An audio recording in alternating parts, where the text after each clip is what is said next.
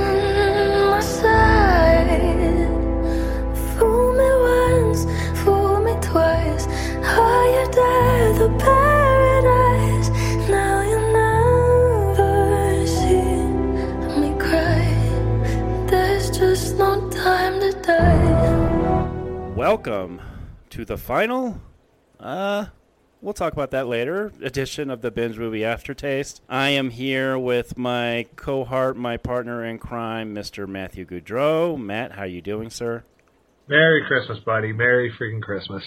Merry Christmas, happy holidays. Lord knows these holidays have been crazy in uh, my neck of the woods. I, I tell you, this pod, this is a podcast about movies, and I feel so bad that I, I you know, we're, we're going to do a year-end list, but I have hardly any movies I could even classify as um, as great. I have maybe one which I could call great, and I would put on that list. Uh, maybe two. Now that I'm looking at it. But my holiday season, it was okay. I um, I celebrated it actually two weeks ago. Um, had a mini holiday with my sister a couple days ago, or yesterday for Christmas. Other than that, there, were, buddy, I have had like a non-existent holiday season. Uh, Everything's been move, move, grab totes. Okay, now load up your car, load up the storage. Okay, now get the new place.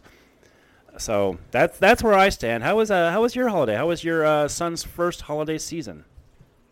That's a good. That's a good question, actually, because I was a little worried I wasn't going to be able to do anything because I was sick as a dog Yeah. on Christmas Eve and kind of played it by ear. We kept it safe and small. weren't sure how he was going to do with a big family crowd.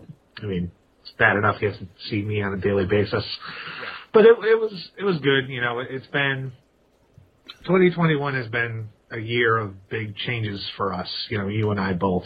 Mm-hmm. Um, so I'm kind of glad that the year is ending on a good note because I know there was a lot of, certainly a lot of upheaval, a- at least in my life, and I imagine you know with everything that's happened with you, you know it's not over yet. But I think we both are in the process of adjusting as best we can. Big, big adjustment process. You're absolutely right. I am um, with somebody who I could classify as somebody I could see a major future with. Me and her on a drunken binge just just randomly FaceTimed you out of nowhere a couple months ago. Um, like she's she's a pretty amazing person, and um, you know it, it, it has been a thing of changes. Um, our third counterpart on our normal podcast, Mr. Adam Bunch, he's going through a whole bunch of shit right now. Um, this is a definitely a year of change for both for all three of us, and uh, more changes to come. But before we get to those, let, let's let's talk a little bit about what this site's about, which is movies. Um, like I said, my year-end list, I gotta say, sir, is pretty much non-existent. You have a list of ten. You said. Um, I'm to have you say your 10, and I'm just to kind of comment on whether I've seen them or not. And um, we can just kind of go from there. So, why don't you just, first of all, why don't you tell me what do you think overall 2021 was as far as movies go? Like, how good of a year do you think this was? Based on what I've seen and looking at the, the awards favorites, there's still quite a bit I have not seen. But looking at my 10 that I came up with, this is a much more varied list than I both thought. I'd have, and looking at last year's, which maybe I think we both had five apiece. Yeah. Because uh, 2020 was definitely a tougher year as far as new releases go, but I definitely got variety. There's a couple things on this list that I've seen twice, which is sort of rare for me nowadays with the amount of content we watch. You know, personal life being a dad, it's not like I can get out to the theater every single time like I want to. Um, but I think I've got almost all the major genres covered. I got very tiny a tiny movie you've probably never even heard of, and I've got some of the one of the bigger money makers of the year. So all in all, I think I got as much variety as you would expect, and I'm pretty sure there's going to be a couple on here that genuinely surprise you. I can't wait to hear them because you know, given what we've done on this show this year, um, you know, I, I can guarantee, I could pretty much guarantee, I don't think anything that we've covered is, is on this list. So I'm very interested to hear uh, what you have on there. And if Fast Nine's on there, I'm going to throw you off this show right now. What'd you say, Fast Nine? Yes. Hang on, I gotta edit this list. No. you fucking asshole. It is on there, isn't it? No, it's honestly not. Because if you remember, I gave that a six. Yeah, you did. Um, if that was on my list, it'd go to show how shitty of a year I thought this was. I know, I know. Even on the Fast and Furious scale, a six for that franchise might be like an eight for a normal movie. That's true. That's true. Go back and listen to those shows. That was a pretty entertaining set of shows. All right, then what's your number 10? Let's just get that going right off the bat. So I did not really put mine in discernible order, so I'm doing mine alphabetically. Okay. Um, so my first one is a little. Well, I shouldn't say little because it's a it's a Netflix uh, production. It's a movie called The Harder They Fall. Have you heard of this? Yes, yes. A few of my friends are making a lot of noise about it. They have good reason, largely because it's one of the most thoroughly entertaining movies of the year because it's not. This is not a movie designed to win awards. This is a, a crowd pleaser. You know, it's a western, which I always enjoy. I'm glad Hollywood is sort of reawoken making the western on a consistent basis, and especially this is kind of new ground as a as an all black cast. Oh wow! Um, stars, you know, um, the biggest names are like you know Regina Regina Hall and Idris Elba, who plays the villain, who's had a very good year actually. Idris Elba has, uh, and he's soon to win an Oscar next year for his turn as uh, Knuckles from Sonic the Hedgehog 2, for the record. I wish somebody would give that guy a role to chew on. Are you saying this one is actually pretty good? Th- This role yeah, that he has? you know, he's the imposing villain. He gets to have fun. He's actually had a good year between this and the Suicide Squad as far as getting big blockbuster roles that actually use his talents. Mm-hmm. Because we've talked about that on the on the Fast and Furious shows, where it's like whenever he's in these big blockbusters, like the Thor movies, he's always in the background. Mm-hmm. It's like, why would you cast him? Um, but here he's he's used the full effect. You know, you got Jonathan Majors in here, who's sort of coming on, the uh, up and up, soon to be in the Marvel movies. I'm glad movies like this get made because it's just you know people having fun, and if you want your you want your excess bloodshed and a western aesthetic, you definitely get that here. The action scenes are pretty good. If you're squeamish, I don't think there's anything in here that would make you turn away too much. So I think it plays it just right. I would put this on par with something like uh, Anton Fuqua's Magnificent Seven remake, which I liked a lot. Ah. Something I still haven't seen, believe it or not. I think you dig it. Um, it's sort of, it's sort. They're sort of like the, the the Western equivalent of the Ocean's movies, Okay. where just you're watching actors have fun, and you sort of have to realize that the stakes aren't aren't really there because the movie is just here to celebrate excess, and it's it's very well shot. I this director is oh God, what's their name? I'm blanking on it. Oh, Jeymes Samuel, who was actually uh, a musician by trade before he's a director. Um, he's from the Bullitts, so I, I don't know his music a lot. But this, this definitely surprised me because Netflix's releases are very hit and miss. Mm-hmm. I feel like they've really hit their stride over the last few years, like when The Irishman. I think that was their big, like, hey, bitches, we're here. Uh, I mean, you got they got Scorsese for God's sake, so who knows who else they're gonna get. Yeah. Um, I kind of wish I had the chance to see this in a theater, but all in all, I just I had a really good time with it, and it's on Netflix, so you if you're listening to this, you can check it out. Um, it's available to you pretty much all the time. Yeah, you talk about Netflix movies. Like the last two Netflix movies I saw, like the ones that just went straight to Netflix, Army of the Dead and The Woman in the Window, which are Oh, two, Jesus. yeah, those are not two good movies to say the least. So I kind of, you know, I still have a subscription to Netflix. I will, we, we will always have a subscription to Netflix. But I, I just look, I'm like, man, if something gets released straight to Netflix, I'm not too excited about it. So you're saying this one's definitely worth checking out. Yeah, they're they're really changing the game, but this year in particular, Netflix's releases have run the gamut. I just watched uh, Don't Look Up on. Oh, that's yeah. I've been hearing a lot Holy about that too. Shit, that holy shit was that terrible. Is it It's almost unwatchable if you ask me. really? me. I'm hearing it's great. A couple people have told me it's really good. I want to know how far up his own ass Adam McKay has gotten. I, I, I'm I'm so tired of him trying to be a quote unquote serious filmmaker Yeah, yeah. because I don't think he he can't get that overtly cynical voice out of his head. Uh huh. Um, he can get great performances out of his actors. You know, if you've seen Vice, you know what he, what he's capable of. And, and the cast for this movie is insane. It's like DiCaprio, Jennifer Lawrence, Meryl Streep. I mean, it's the biggest. Cate Blanchett, the biggest assortment he's ever gotten. But it's so. He, he he wants to make satire, but it's so. It's so smug with how he how he tells you, and it's it's low hanging fruit. So Mm. I'm definitely in the minority on people who liked it. I know it's gotten pretty mixed reviews, so it's kind of, you know, you, you gotta see it for yourself. But if I had seen it in a theater, I would have struggled to sit through it. You know, you, you mentioned Idris Elba, and um, we're going to be covering um, at least a couple of his movies in the next year or so. But one that has come up that I actually watched this year for the first time, um, and is something we're definitely going to be covering is The Dark Tower. And um, man, I'm saving my full thoughts for that review, but God damn, has he been done wrong in Hollywood? It's it's unbelievable the presence this guy has.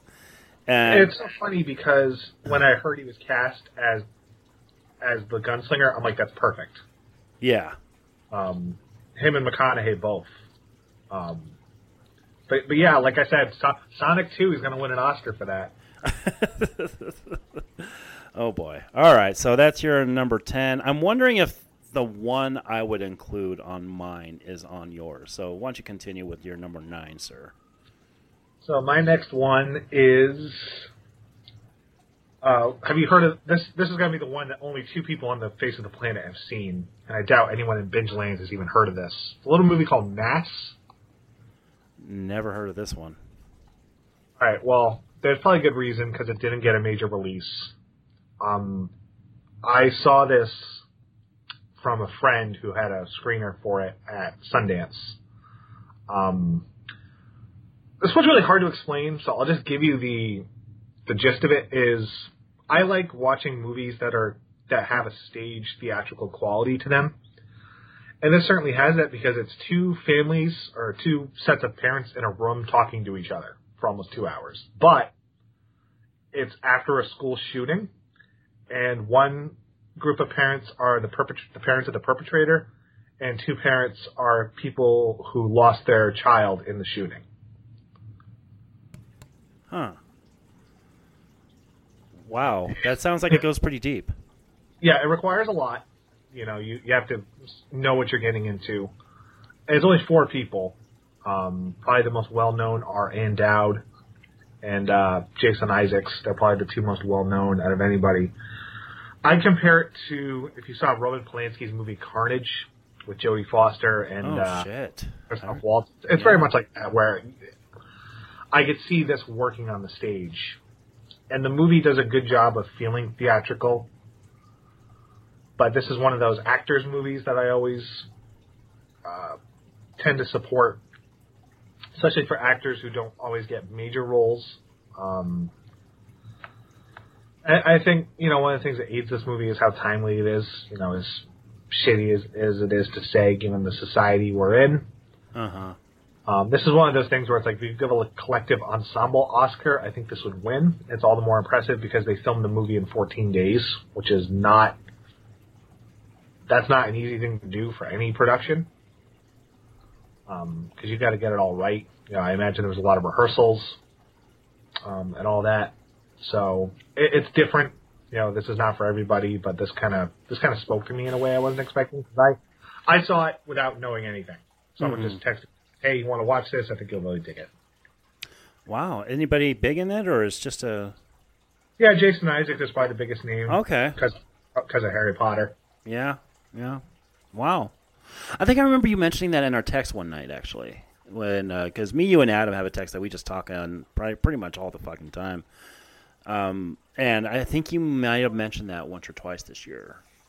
It's our hey, I have nothing happening. Who do I want to piss off? Yeah, pretty. yeah, that's what it is. All right. Wow. All right. What's your uh, number eight, sir? Number eight is so now I'm getting into a, a this is a movie that definitely more people have have seen. Actually, just came out is uh, Nightmare Alley. Oh yes. Okay. All right. Now we're talking. So I'm a big Del Toro fan, as almost everybody on binge is, because a I can listen to the guy talk forever. Mm-hmm. Uh, he he knows his stuff, and he do, he doesn't make movies for the money, which I always appreciate considering this is a guy who got on his first movie he got fucked over hard. If you ever listen to about Mimic, um, I'm surprised that didn't kill his interest in making movies. Period.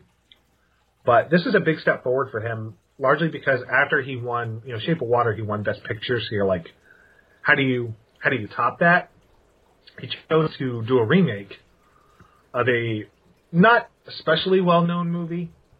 Uh, the original Nightmare Alley from 1940, it's like 46, 47. Um, it's also the first movie he's made where there's no supernatural element whatsoever, but the movie teases you enough to think that it's possible. Hmm. I've seen the movie it's based on, and I've read the book. The the big difference, it's a largely faithful adaptation, is that the ending in this one does not have the Hollywood uh, like comic code ending where you can't. Back then, you couldn't leave people on such a down, miserable ending if your main character wasn't. Your your main character could be flawed, but you couldn't put them in such a terrible spot to where audiences couldn't leave him by himself. Um, so this one keeps the the dark ending intact. It's got Del Toro's cinematography flourishes. You can tell it's his movie, which I always like.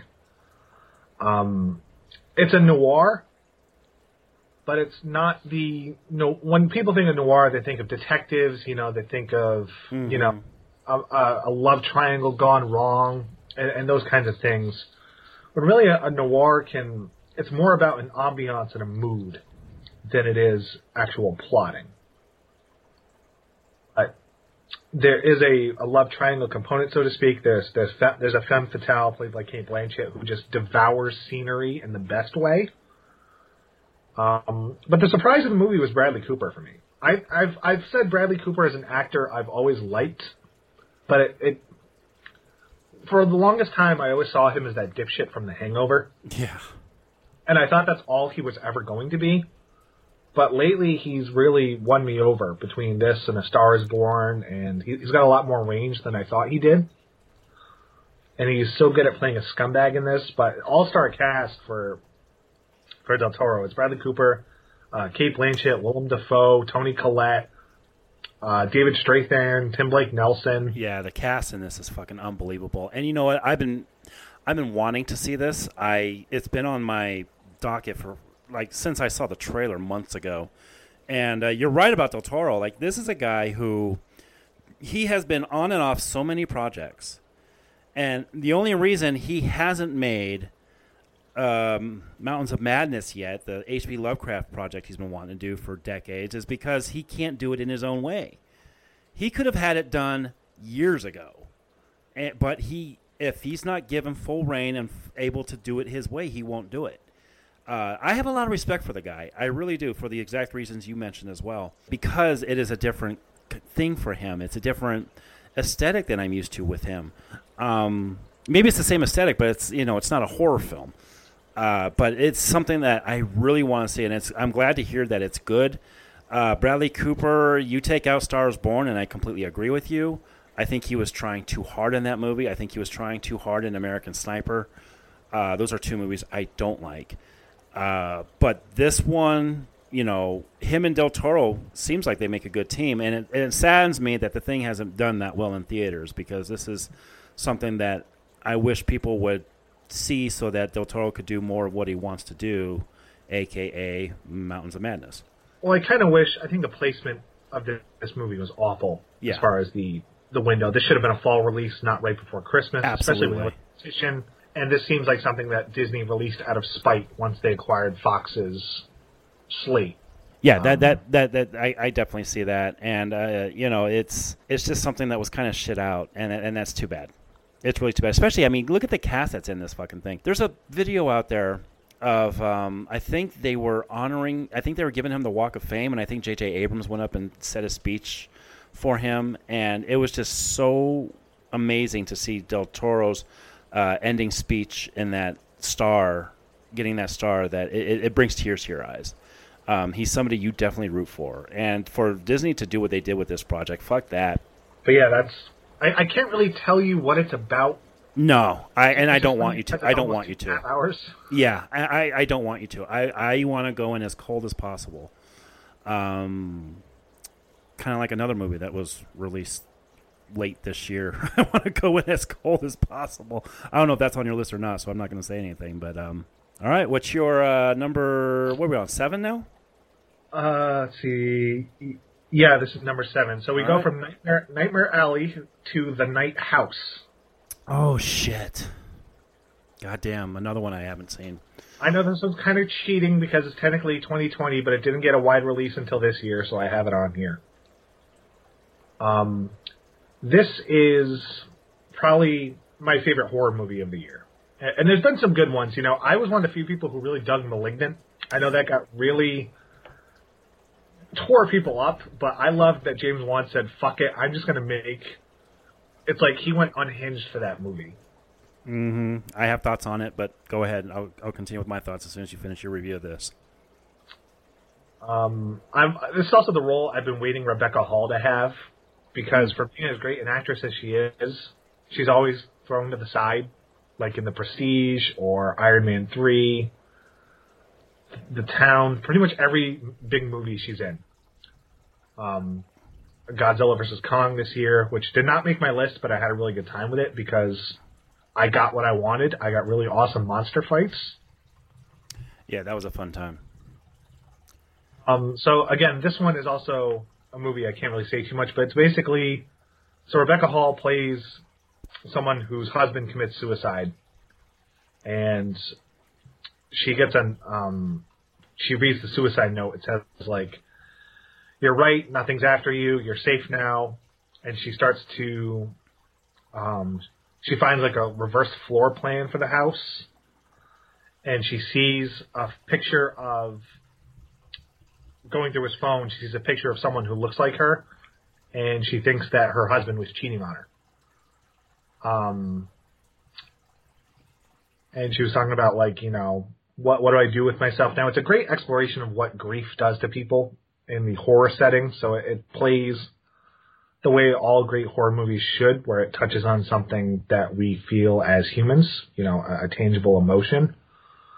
Um, it's a little over reliant. There's some jump scares here and there, but I think that's kind of par for the course with the genre as it is. Um, and I'm really excited because this is the director who's going to be doing the Hellraiser remake. How many times have we heard those words? There's not going to be a Hellraiser remake.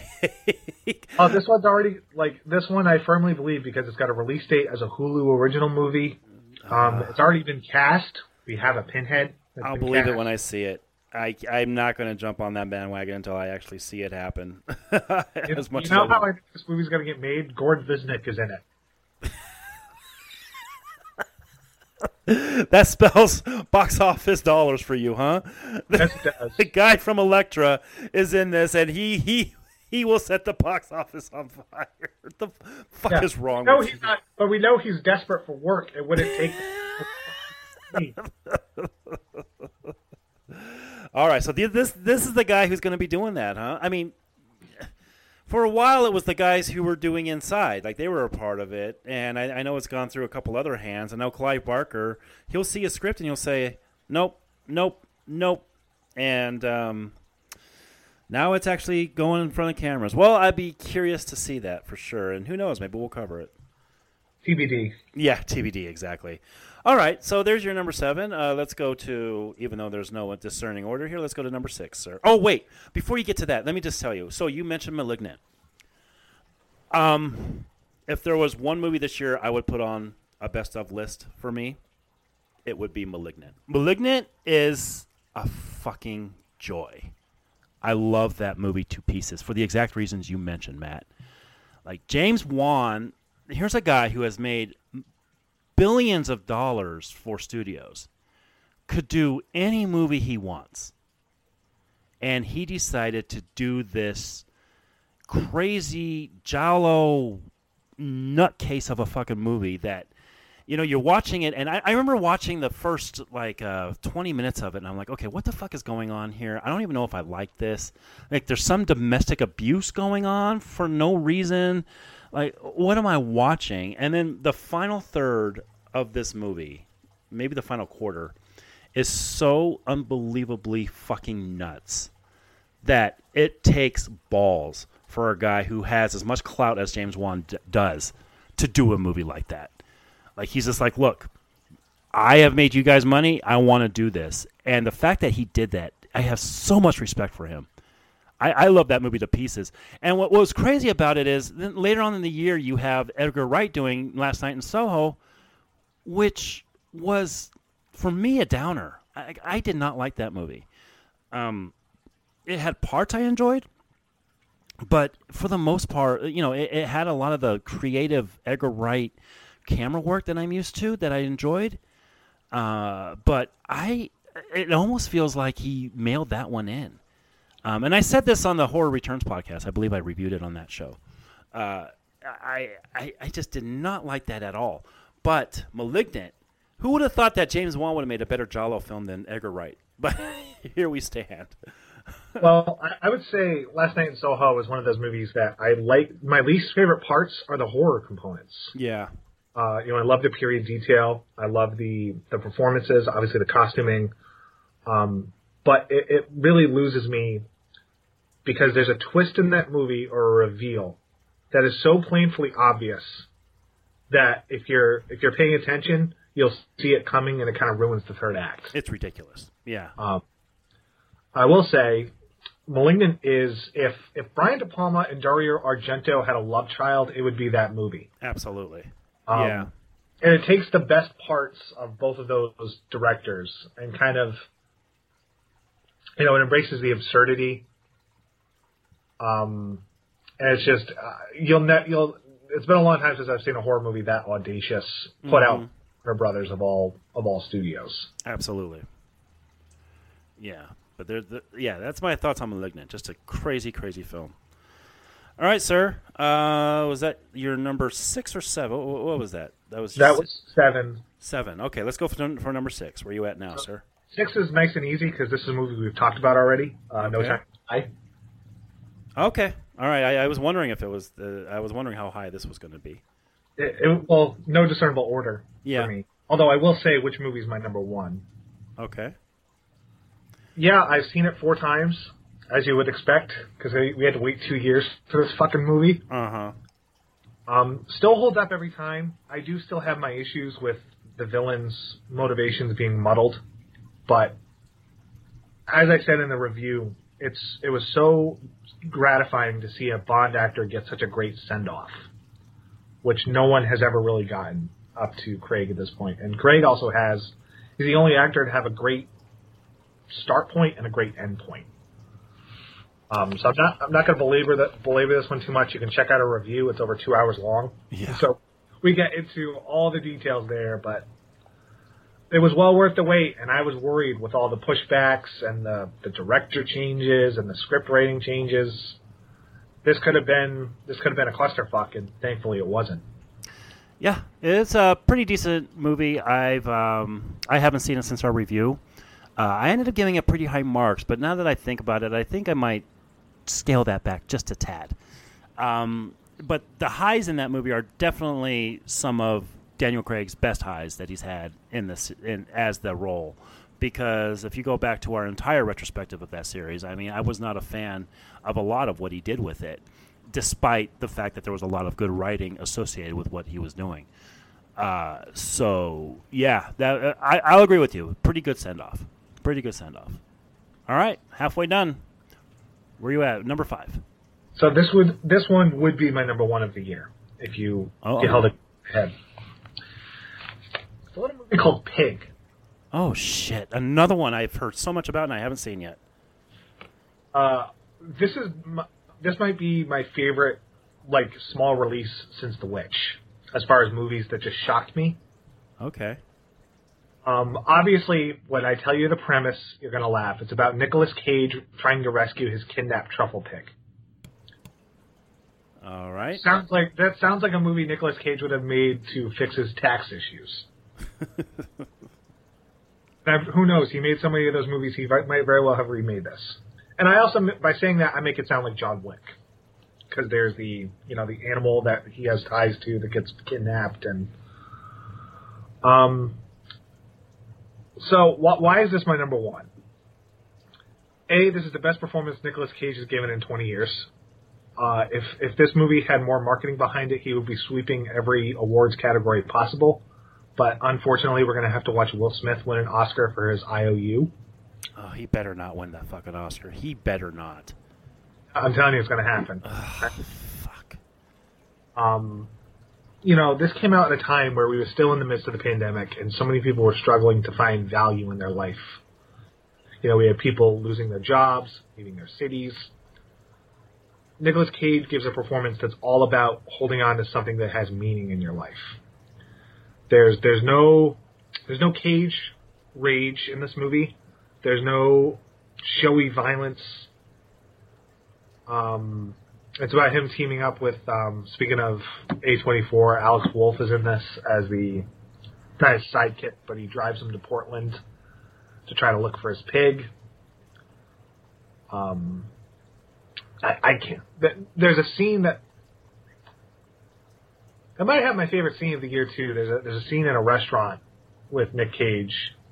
Uh, his character's name is Rob. Um,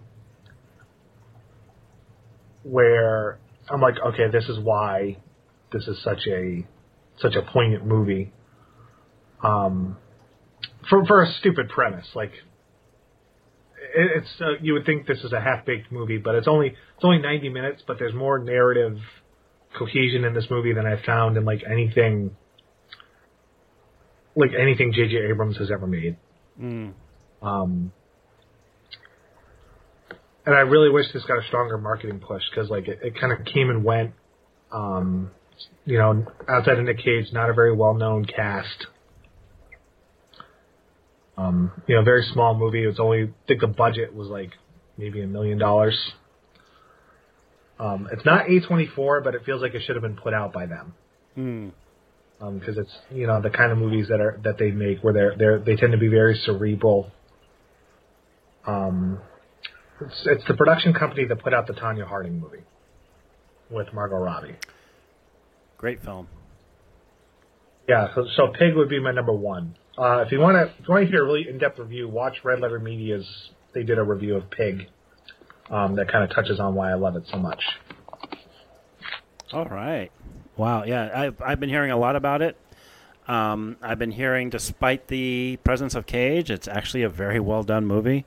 Um, but I, I enjoyed Mandy with him in it. So Yeah, Mandy's really good, but it is it is crazy Nick Cage as yeah, well. it's nuts. Yeah, it's it's it's him going nuts. And I thought for sure there'd be at least a scene or two of that in this, but apparently there's not. Like there's nothing because even his his quieter roles, um, even the ones that he's done recently, like in Joe or some of those movies, he has at least one scene where he kind of goes nuts. And then you get movies like Bad Lieutenant where he's just off the rails, but it's so glorious. Um, this is the calmest Nick Cage we have seen in a very long time. All right. works. Um, so for the record, everybody, I'm kind of going quick through these, but there is one on this list that I have a lot to say about Okay. because it's a it's a movie that we haven't talked about, and uh, it's not The Matrix, because we have plans for that down the road. Um, let me just say for the record, I'm glad that we live in a world where there's a new Matrix movie. Oh, me too. Me too. I'm with you on that, sir. I'm glad that it's got people talking. I'm glad it's got people talking. I'm glad that it's not a remake and we're actually getting some of the original cast together. Uh, yeah, the fact that there's another one, it does. It, the, the the fact that my social media has been lit up with it is uh, it's kind of a warm thought actually, and I'm really sad that I haven't seen it yet. All right, let's go to uh, your fourth on your list, sir. What, what do you got for number four? I'm going from one animal to another. Uh oh, Uh, Power of the Dog. Another one I haven't heard of. So this this is if there was a god, uh, Benedict Cumberbatch would be winning the Oscar over Will Smith. Um, I, I have been hard on Cumberbatch as an actor, um, but this is so against type for him that it works brilliantly because on paper this role should not be for him. Uh, this bigoted, racist um, rancher. This is set in 1920s Montana. Uh, and this movie is so good that you believe him and Jesse Plemons are brothers. Oh shit!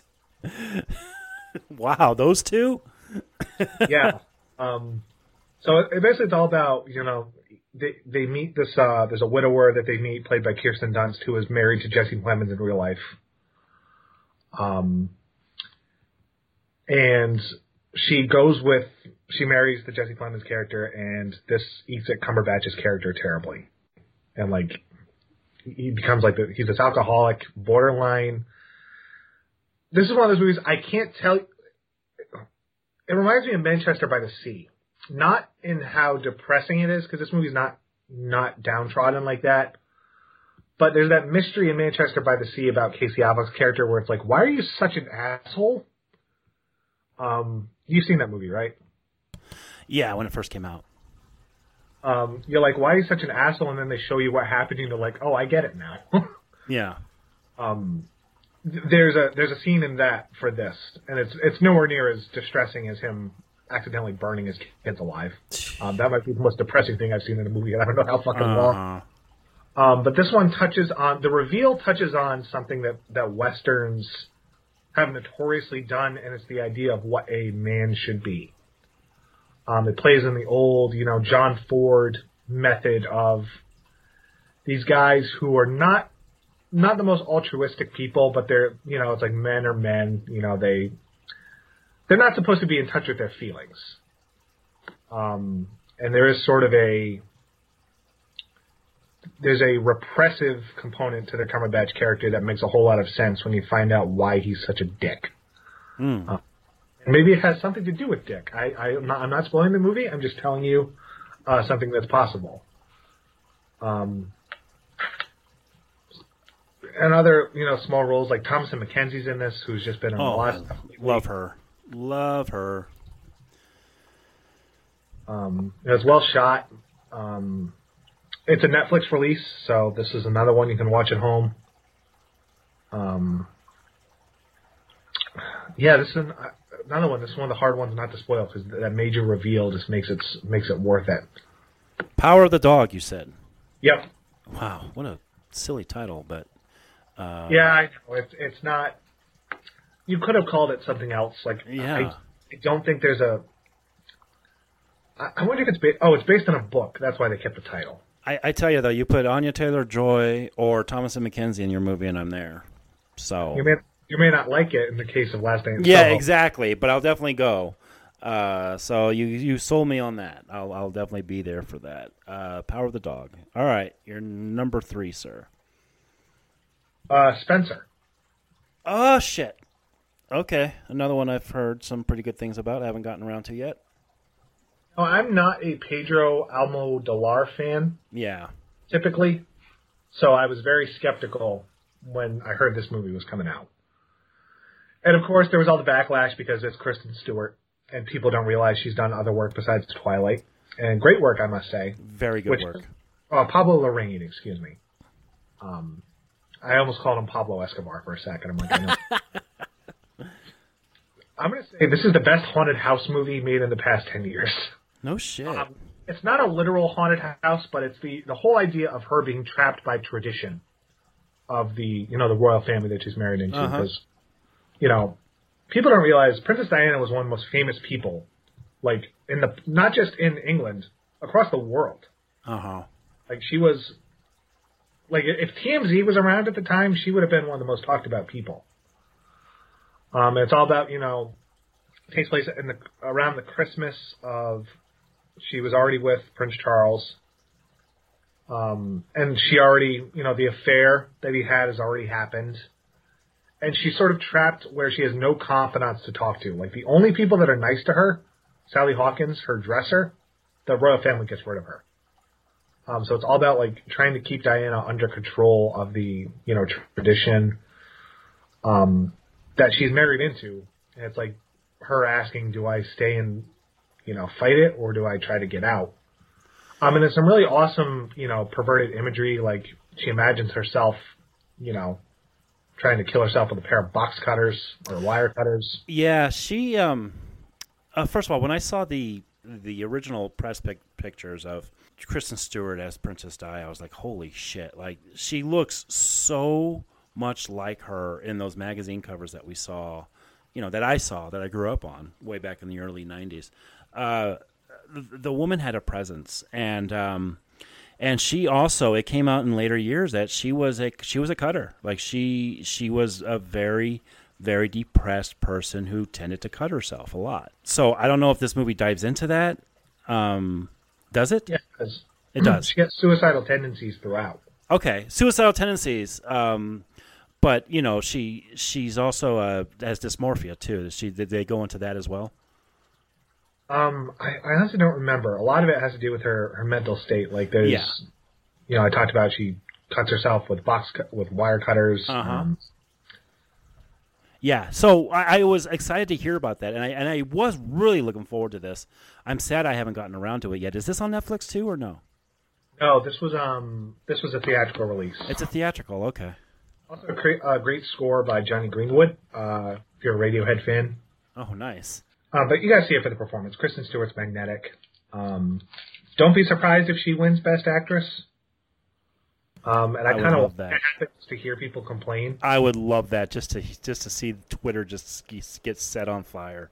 That would be the best thing ever if that were to happen. Like at some point, they got to get over Twilight. It's been a decade. It's been it's been a decade. The woman's had more roles. Hell, I just watched uh, I rewatched Happiest Season. She is just a joy in that movie. She is good in everything she's in except for Twilight because that was a shitty character, and people need to get over that.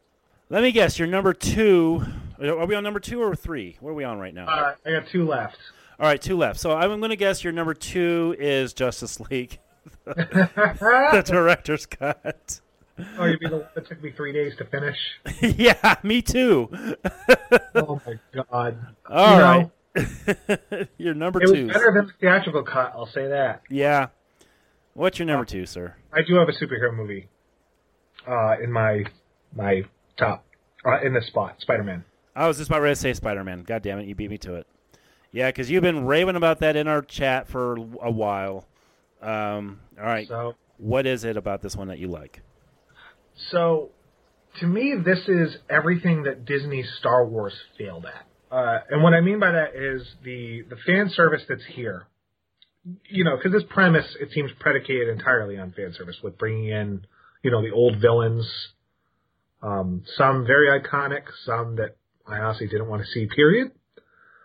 But they also finally in the MCU, I li- I did like the last two movies, but this is the first one that feels like a Spider-Man story because it's all about how fucking terrible it is to be Spider-Man.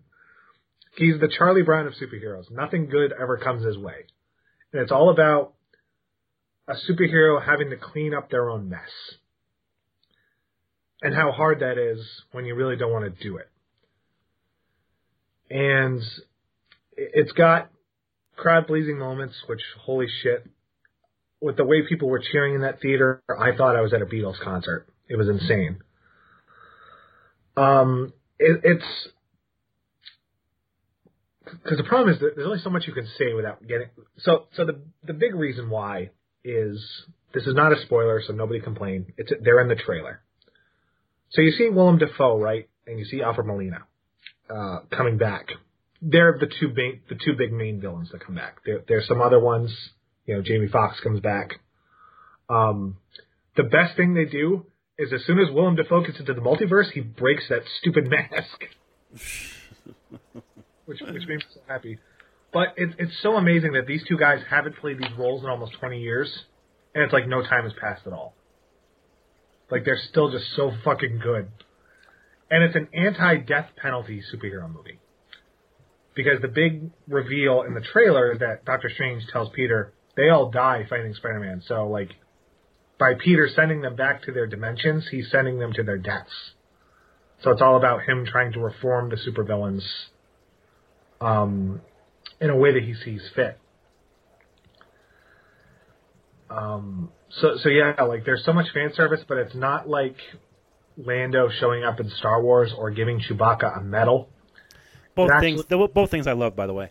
Um, I, I still can't believe you like that movie. It blew my mind. I do. I really do. Um, getting uh, back to Spider-Man here.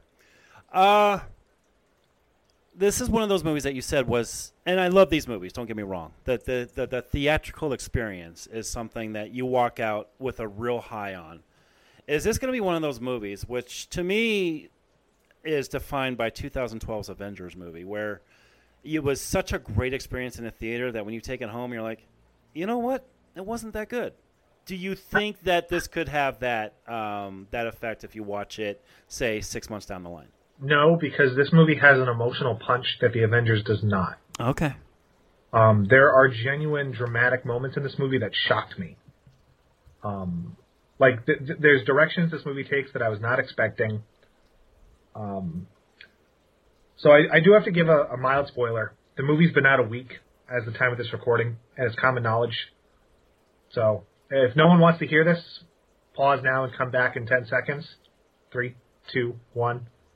So it's it's no it's it's been a terrible well kept secret that Tobey Maguire and Andrew Garfield are in this movie. Mm-hmm.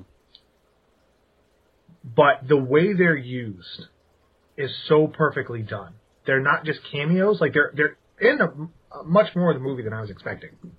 But they have thematic purpose. Like there's something that happens in the movie to this Peter Parker, the Tom Holland version, that is so shocking that you need the two of them to come in and offer perspective. So that's all I'll say. All right. Well, you know, you answered my question because honestly, I've seen the trailers, but I was not expecting Andrew Garfield to come back in this. I was not expecting um, Jamie Foxx to be in this. Like I thought they would put that universe aside. Like say, fuck the amaz- the Amazing Spider-Man movies. We don't want anything to do with those. But you're saying that they bring all of those back. What about Rhino? Does he They make? make a joke about Rhino, and it's hilarious. oh, damn! I was hoping he'd come back. they're they're all talking about like what's the craziest thing you've ever done, and Tobey Maguire talks about oh I fought a uh, a black goo alien. Uh, Tom Holland talks about how he fought an actual alien on. He talks about fighting Thanos on a planet, and Andrew's like, yeah, I fought a crazy Russian in a rhinoceros costume. There you go. All right. Well, you know what? You kind of sold me. I am debating on whether I should go see it or maybe wait for us to review it because I, I do really want to do a deep dive into it because, you know, people like Logan, like huge Spider Man fans, are saying this is the movie they've been waiting for for decades. it's almost as good as the animated Spider Verse movie. It's not quite there, but of all the live action movies, this might be the of all of them, and I include the Raimi films, I include the Mark Webb movies. This is the the one that feels the closest to reading a Spider-Man comic book. Okay, well, Sam Raimi, like, he tried very hard to reenact those comic books in his own way, and I thought he did a magnificent job with those movies. And he's Um, coming back. He's doing the Doctor Strange movie. Is he really? Well, Yeah, he's directing it, and you know, I'm glad that Raimi's letting himself come back into the fold. And I'm, I'm very, I wouldn't be surprised if Tobey Maguire has a cameo in that movie. Or he was the one I was worried about because Uh-huh. he has a movie in so long. Um, but he's genuinely great in this. Like he delivers the one-liners better than he ever has. He plays his age. Um, they don't de-age him or anything like that. He's playing a Spider-Man in his 40s who's kind of like, yeah, I've seen it all. Nothing surprises me anymore. Um, no Kirsten Dunst. That was a surprise. Um, but she gets a mention where he just says, "Oh, we've made it work." So like, it gives you closure for everybody. And if you were an Andrew Garfield defender, uh, this will give you a lot of um, a lot of joy. nice. Nice. All right, number one on the list. Well, I have a documentary because I'm me. Uh, Val is my last. Shit. Fuck off. Really? is this um this is on Hulu, right? Uh, yeah. Yeah. All right. Go ahead. How how big of a uh, how big of a uh, whitewash do they give this guy's career? Quite a bit. Yeah, that's what I think. Quite, quite a bit is being kind. That's the nicest thing I can say about this movie that doesn't piss you off. Oh man, uh, just As I'm just fucking with you, right? It's not on my list. oh, it's not on your list. Okay. No, Okay, there's a documentary. Uh, Okay. Summer, uh, Summer of Soul. you fucking had me, dude. I thought for sure that's what you put on. Summer of Soul. I thought you were gonna say Woodstock '99. No, but that uh, that was pretty close. Um, so this is all about you know the Harlem Festival of '69, where it was Uh-huh. like, um, you know, it was like everybody from Sly and the Family Stone, Nina Simone, Fifth Dimension. Um, a lot, a lot. You know, I love when they play old, old music footage, but they they tie it in with context to modern day. Um, and it's been a good year for music stuff. You know, West Side Story didn't make my list, but I liked it much more than I thought I would. Hmm. Um, Ansel Elgort is still a piece of shit, and he really sinks the movie. Um, if he if he wasn't in it, it would be much. It would be in my top ten, and would probably be in my top five. Really?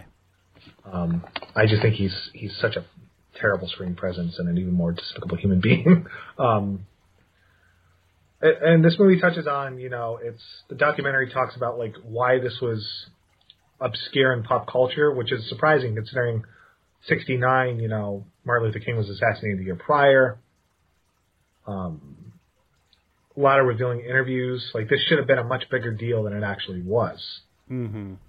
Um, and it's kind of sad that it wasn't. But again, this is also a, I believe this is a Hulu exclusive if you're looking to watch it.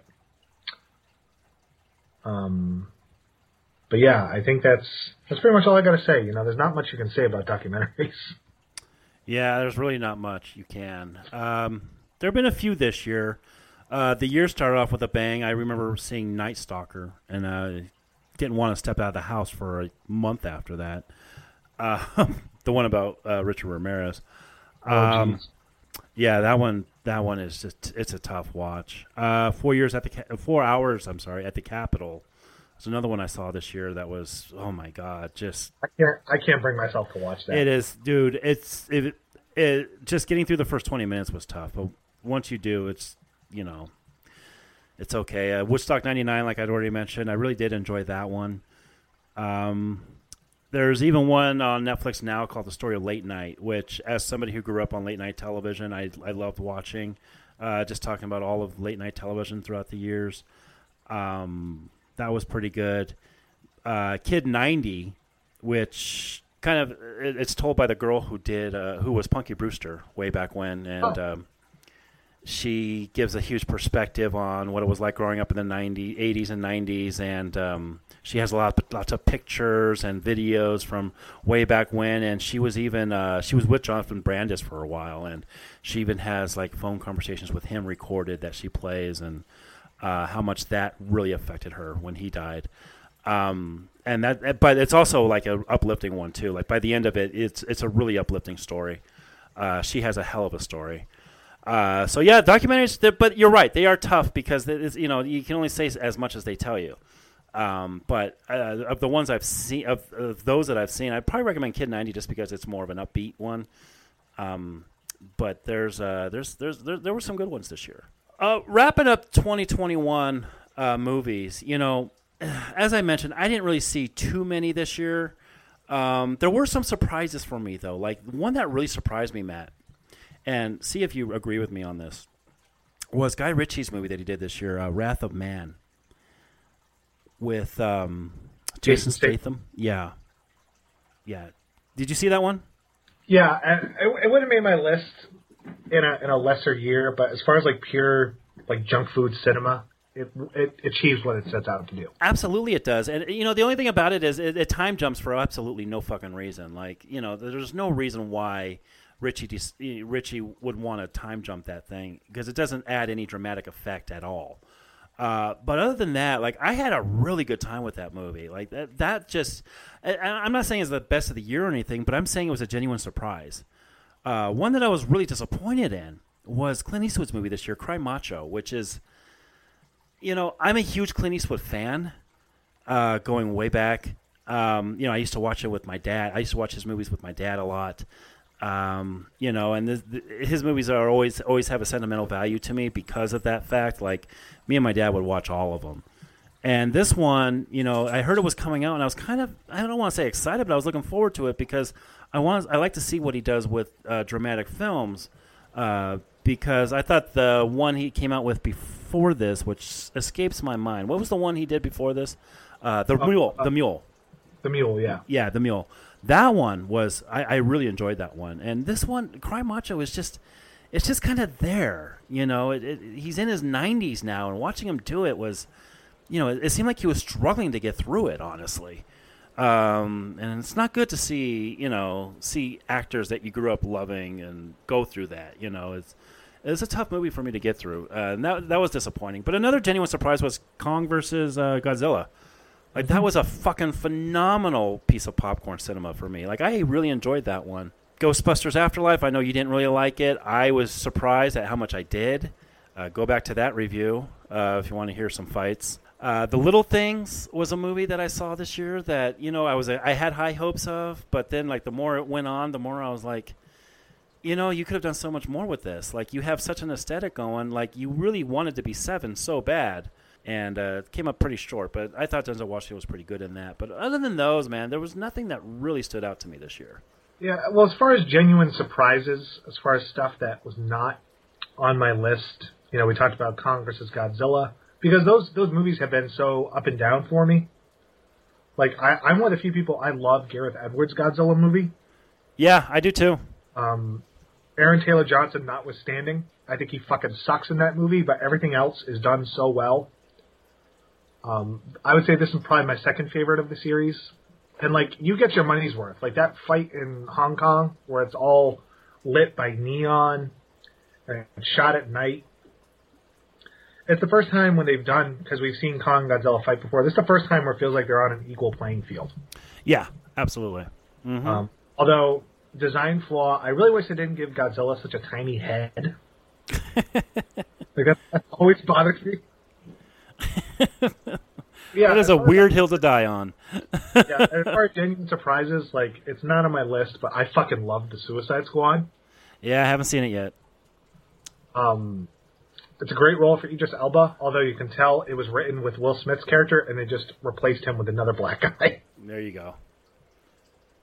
Um, but yeah, I think I think it's been you know a good year for movies. I don't think there's been anything that like I felt like I genuinely wasted my time outside of some stuff we reviewed on the year. uh, that I was notoriously hard on. But yeah, definitely, I think HBO Max has been a good thing for me as far as watching some of the, the theatrical releases. I wasn't able to go out to a theater to see like Cry Macho and Dune. I saw that at home. Um, made for a great, um, great, made for a great double feature with my pillow because Dune put me in a fucking coma. I was so bored. Yeah, yeah, and, and there's there's a there's a chance, there's a slight chance that we'll cover that sometime in the next few years. And uh, I didn't even bother watching it because I know what to expect with a Villanova movie.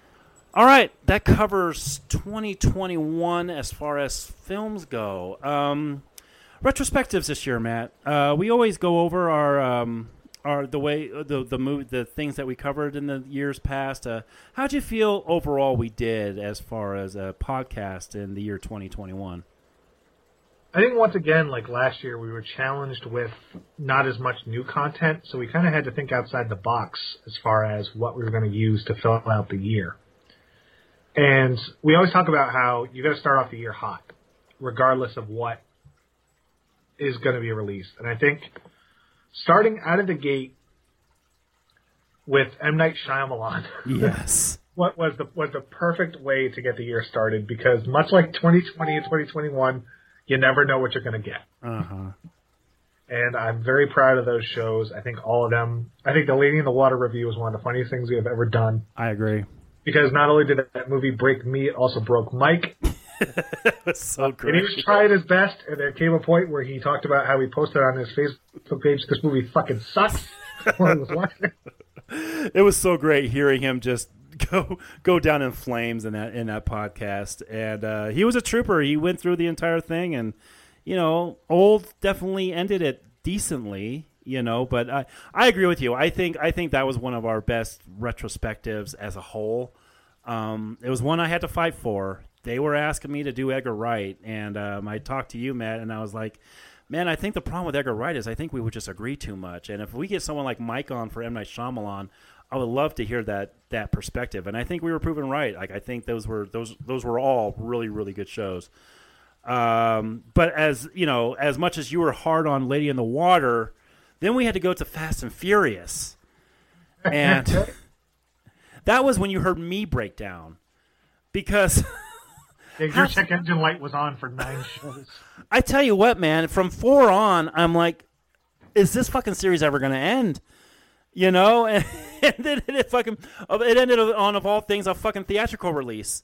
So like I had to go to a theater and then come back and talk about Fast and the fucking Furious. Um, my first time in theater since Tenet was the Fast and the fucking Furious Nine.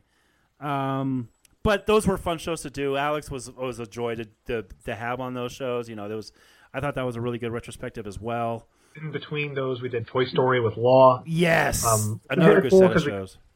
We got three different perspectives. You know, I, I grew up with them. Law's got kids that have watched them, and you've never you never seen any of them, right? Well, I had seen them. I wasn't a huge fan of them Oh, that's right. initially, um, but I'd only I'd seen all of them only once. So um, yeah, I was kind of the outsider on those. I uh, we brought Mick back for the thing. I thought those were those were pretty good shows. Um, Mick's always a joy. Um, we started the Lord of the Rings. I thought those Rankin Bass shows were pretty good. They were better than the movies, if you ask me. well, maybe we'll answer that question in the next year. Um, and we started Stephen King, which um was a series I was just so looking forward to. But there were things this year, you know, in regards to like like Spider Man, for example. There were things that I hoped we would get to that we never actually did. And it's always my goal in the beginning of a year to go into those shows and say, okay, we're going to have a full year where it's going to be posted no matter what. You know, we're going to be on time. We even recorded the majority of these on like way ahead of time so that we could do it. And we still fell behind because all everything that was going on in my life was going on at the exact same time that I was trying to get those done. So it was a it was a crazy year. well, Um, was also the we pre-taped so much because I knew my time was going to be limited once Riker was born. yes, Um, we should also mention that was one of the reasons. You know, we talked about old retros returning. You know, we finished Bond finally. Um, and you did the new Halloween movie with Doug. Yeah, we did. We did uh, Halloween with Doug and Jason, and the, and uh, it's always good getting those guys back. Um, Which I can say, since I was not on that review, fuck that movie. yeah, if you uh, mad walking out of that movie. I, I was saying, here's what pisses me off. I'm not going to go on a tirade, but watch. Now I'm going to talk for two minutes, and it'll be an actual tirade. Um, I don't understand this franchise.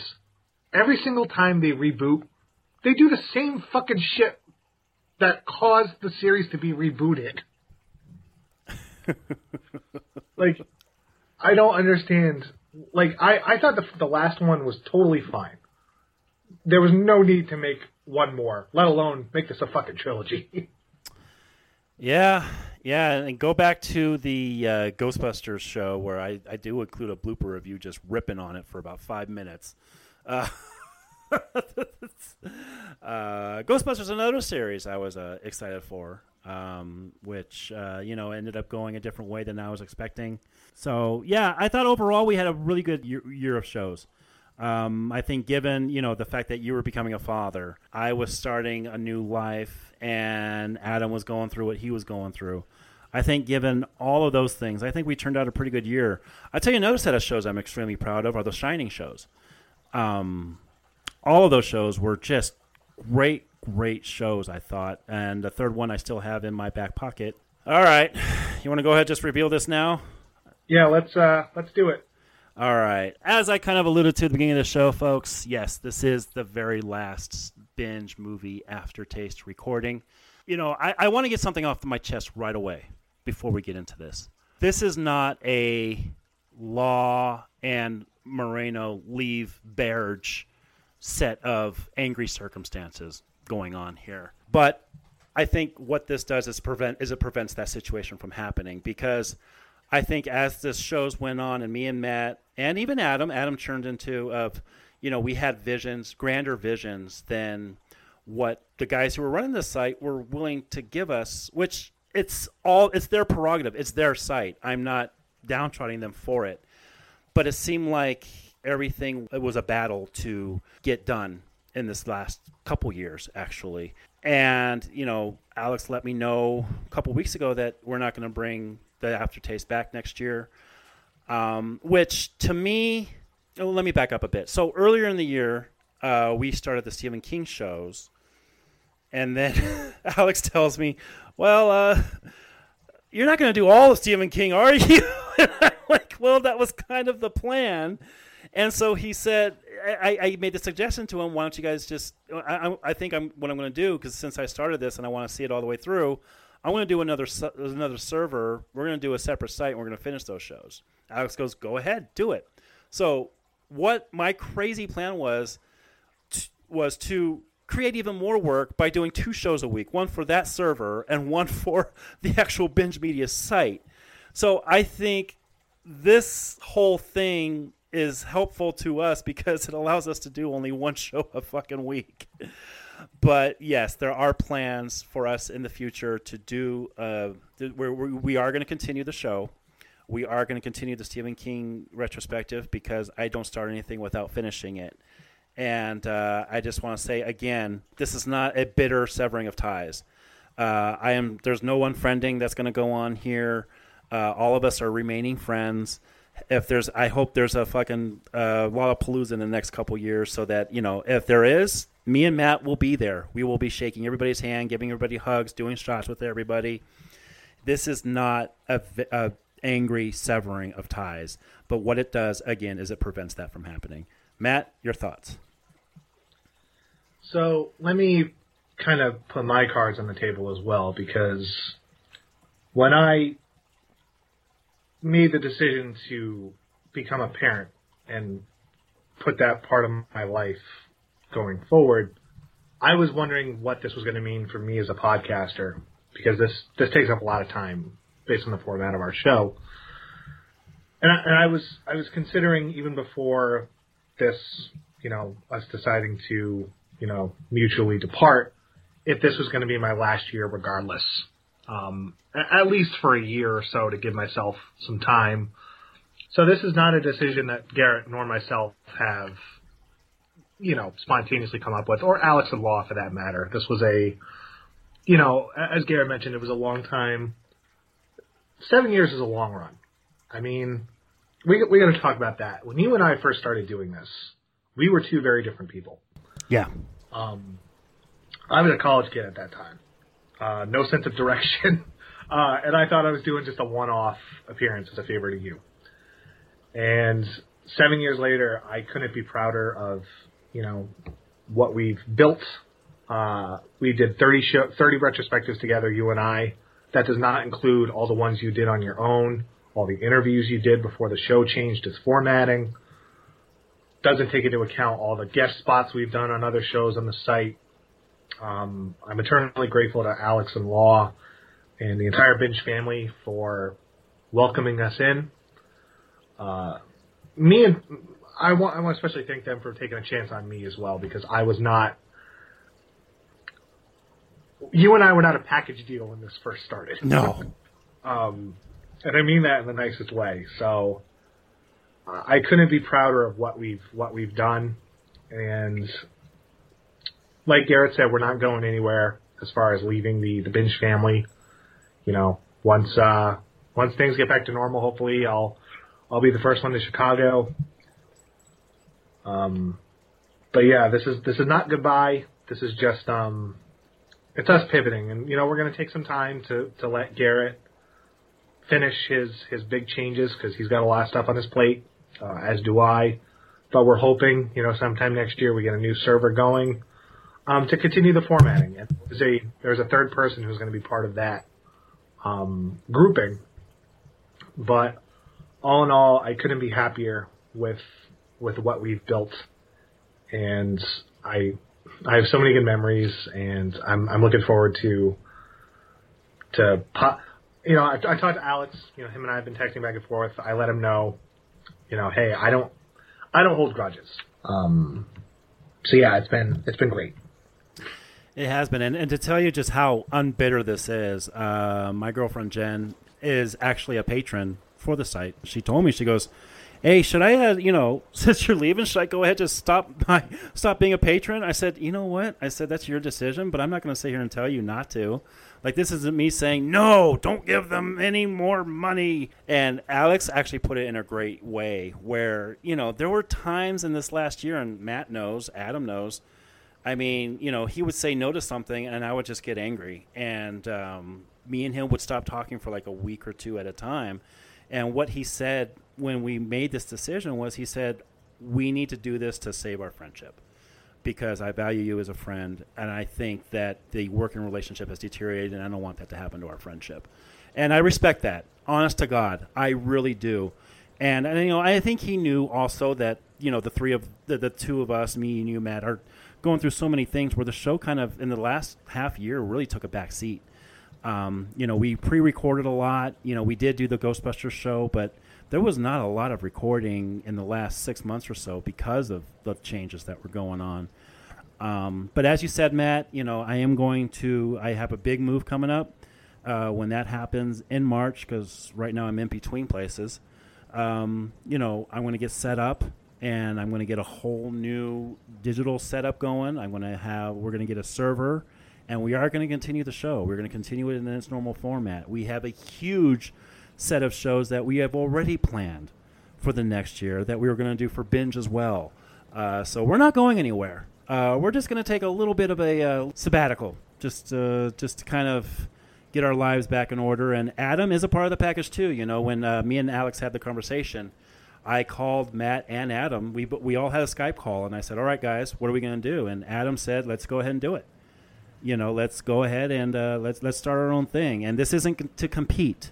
This is just to continue what we've doing, what we're doing.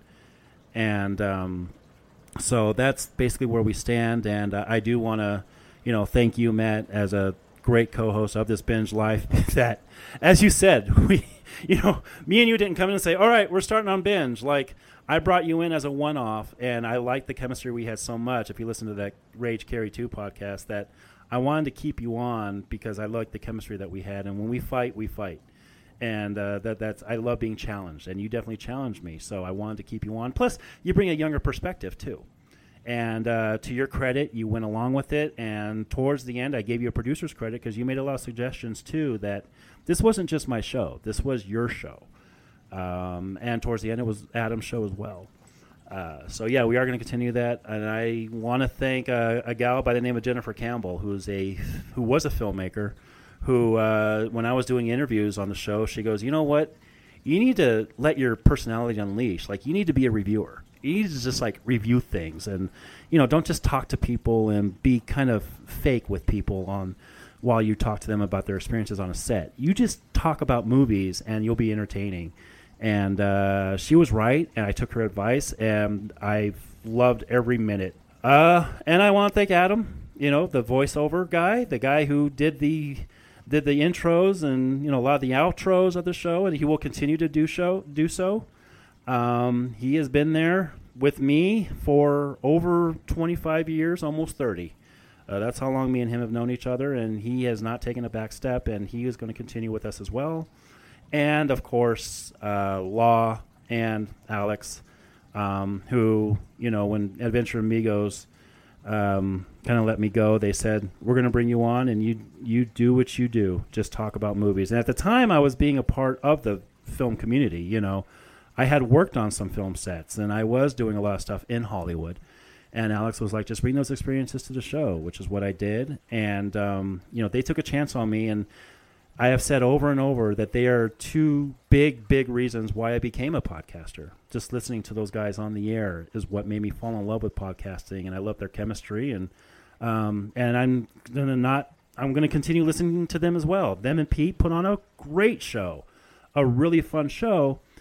But and I think Matt, you'd agree with this that as fun as their show is, I think our show as great as it was to be different, it was. I think it was just too different, and I think you know it, it was time to just kind of let loose of it.